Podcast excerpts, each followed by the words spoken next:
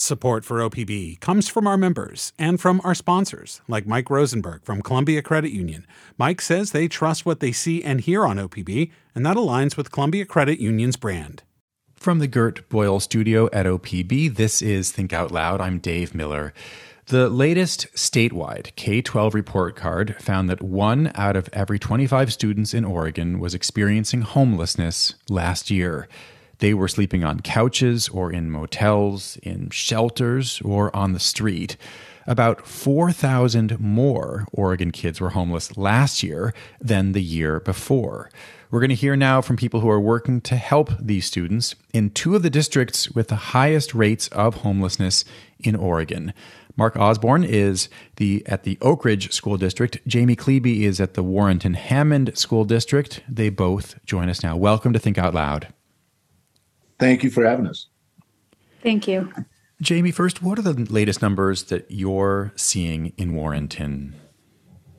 Um, we're currently seeing about 17%, um, which is fairly similar to our rates from last year. What does that mean in just in terms of raw numbers? We have probably close to 167 is the latest count um, of students, and our district is about, I would say, 950. These are kind of estimates. I don't know the exact, but 950 students in the district. Um, one challenge we have, though, is we we may be a little undercounting. Um, it's difficult to identify all of the preschoolers, so that's what we're working on strengthening right now. Hmm. I do want to hear more about identifying students in general. I imagine that, that there's an, an art to that and that, it, that it's tricky. But uh, Mark, what about you? What are you seeing in the Oakridge School District just in terms of the number of students that you're trying to help? Oh, we have approximately about 110 students uh, who we've identified as being homeless. And in a district of about 500 people. Uh, it's roughly about 20%.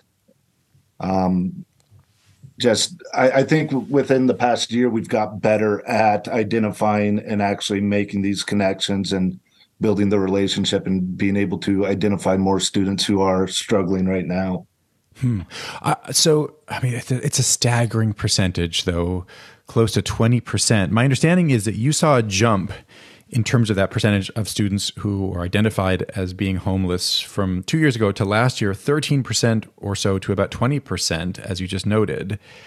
How much of that do you think is an increase in actual homelessness as opposed to improvements in finding and identifying these students?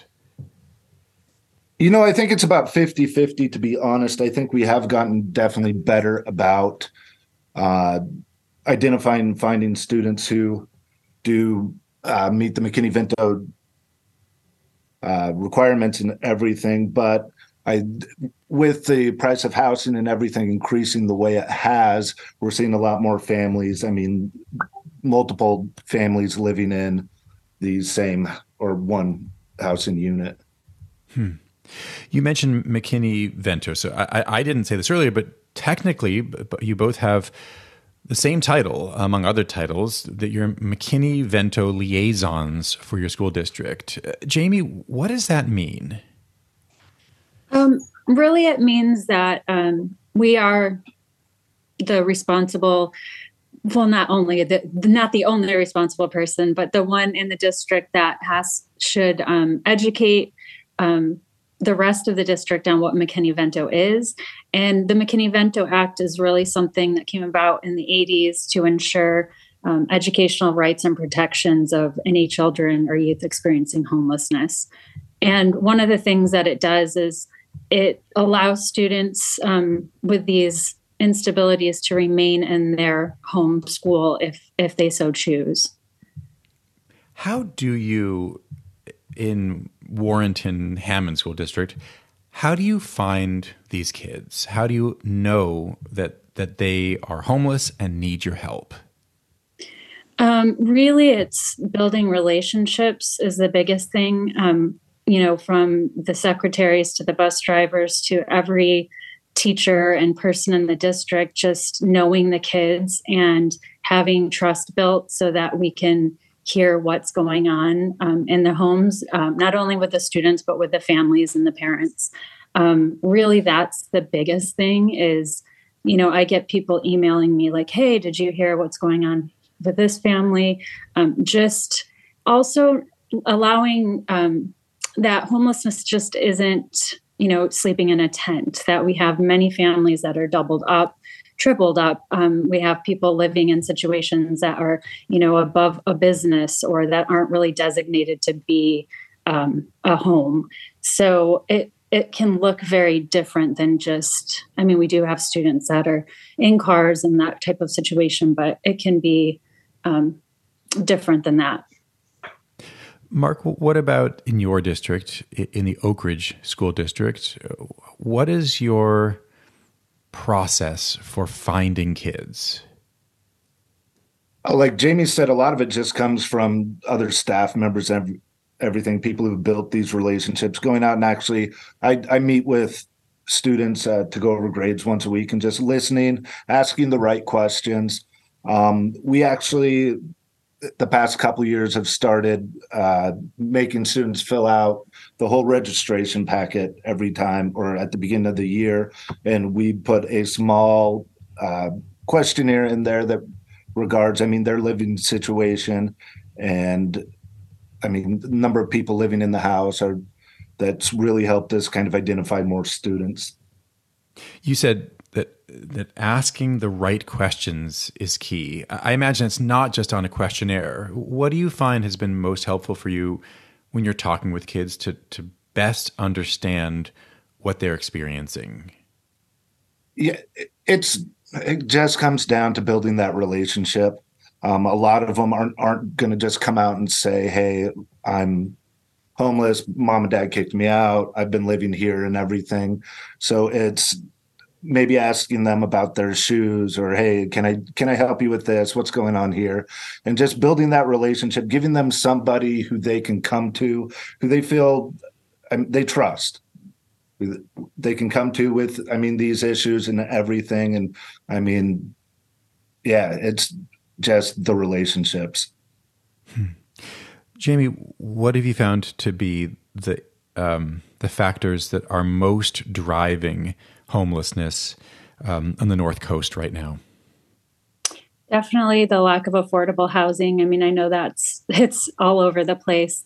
Um, I've seen just even in the years that I've been in the district, I've seen the logging and fishing, just the industries on the North Coast um, changing to more of a tourism based um, economy. And we have a lot of families here that are you know struggling with that change. Also we you know we have a lot of in warrenton we have a lot of big box stores costco walmart those type of things which we have a lot of families that people work there and just cannot afford to make it here. Um, we do have a lot of campgrounds so a lot of our students are in camping type situations living in rvs very close proximity you know with with a whole family in one smaller living space so that's definitely a challenge for kids um, with privacy, even and just kind of tensions in the family. Hmm. Mark, I imagine that the the issue of of a major decrease over the last few decades in in resource extraction jobs that is the same in Oakridge as what we are hearing from Jamie in Warrenton.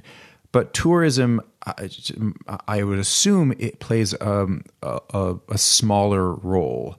What are you seeing broadly in terms of economic drivers there for homelessness?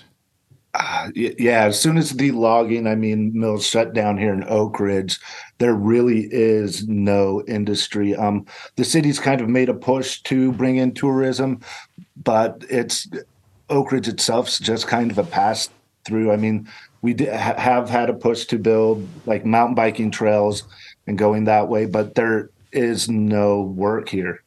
Um, if you're the school district, I know is probably the biggest employer.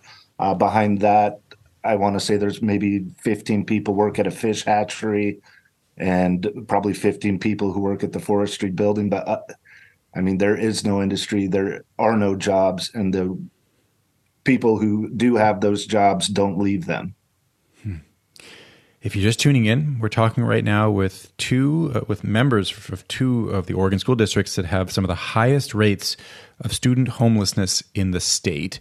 Mark Osburn is the McKinney-Vento liaison for the Oakridge School District. He's also the youth and transition coordinator for the district. Jamie Klebe is the McKinney-Vento liaison for the Warrenton Hammond School District. She's also a counselor at Warrenton High School. So, Jamie, what kinds of services or help are you able to offer to these, you said about 167 kids right now in your district? Um, yes, we've been really working hard to connect um, families with um, organizations in the community that are helping out. Um, we do everything through the school. We we do food. We um, help. We've been helping with families with um, deposits and first month's rent if we if they can find something. Um, you know, it's anything from helping with phone bills to um, shoes to just kind of breaking down some of the barriers for kids to access extracurriculars no matter if that's music or sports or we know you know when kids are connected to those things it just um, increases their achievement. And we really work hard to do that. Just get kids involved like we like we were both saying earlier like relationship relationship relationship is it. Just in any way that the kids might need help, whether that's just some cozy blankets and stuffed animals to make their space feel more like home. Um, it's it's a variety. Hmm. Mark, what about you? What, what do you find that you're providing often that really makes a difference? You know, often it's just taking care of. I mean, Maslow's hierarchy of needs, um, providing food, providing clothing. Uh, since I've started here, we've joined with Food for Lane County, and we have a school-based food pantry to where not just the McKinney-Vento or homeless kids, but anybody who's hungry could go in and grab some food, bring something home to cook that night. Um, I have a giant clothing closet, um, and it, that's just been going to businesses and asking for donations. So a lot of our clothes in our clothing closet are brand new. So it's just not going in and taking people's hammies down so they could get a new pair of shoes, a new pair of socks. Um, just on the day to day basis, it's taking care of, I mean, general needs and things that come up. I know with like the extracurriculars and everything that Jamie mentioned, we'll pay for sports fees. We'll pay for, I mean, if a kid needs a baseball glove, a new pair of cleats to keep them involved in the school, um, giving them a reason to come back. We pay for their meals when they're on sports trips. Um, it's just basically giving them an equitable education. Hmm. A lot of what you're both talking about there, um, I mean, past as you as you noted, Mark, just the the the, the basic hierarchy of of human needs of, of safety of of food and water and shelter, but past that, you're both talking. It seems about ways to to keep kids engaged. How big of a connection do you see between student homelessness and absenteeism? It's huge. Like I actually am in charge of the attendance around here too, and when they don't feel well, they are sick more often. Um, just trying to take away those barriers uh, picking kids up from school, getting them alarm clocks, making sure they have everything to feel well and get here. Um, I would probably say that our McKinney-Vento population misses probably at least twice as much school as the students who are not. Hmm. Jamie, do you see something similar in Warrenton Hammond? We do, um, and and similar uh, to what Mark's saying. I, I think we we just work really hard to make school a place that they want to come um, is is the biggest thing. And that's our teachers working really hard all of our staff members just working really hard to make everybody feel welcome and that they have a reason to get up in the morning and and get to school. What did pandemic era funding mean to you? I'm curious for, for both of you, but, but Jamie first. I mean, this was a, a time of unprecedented federal spending that went to all kinds of, of different organizations and and schools and governments. Did that also mean an increase in what you were able to do?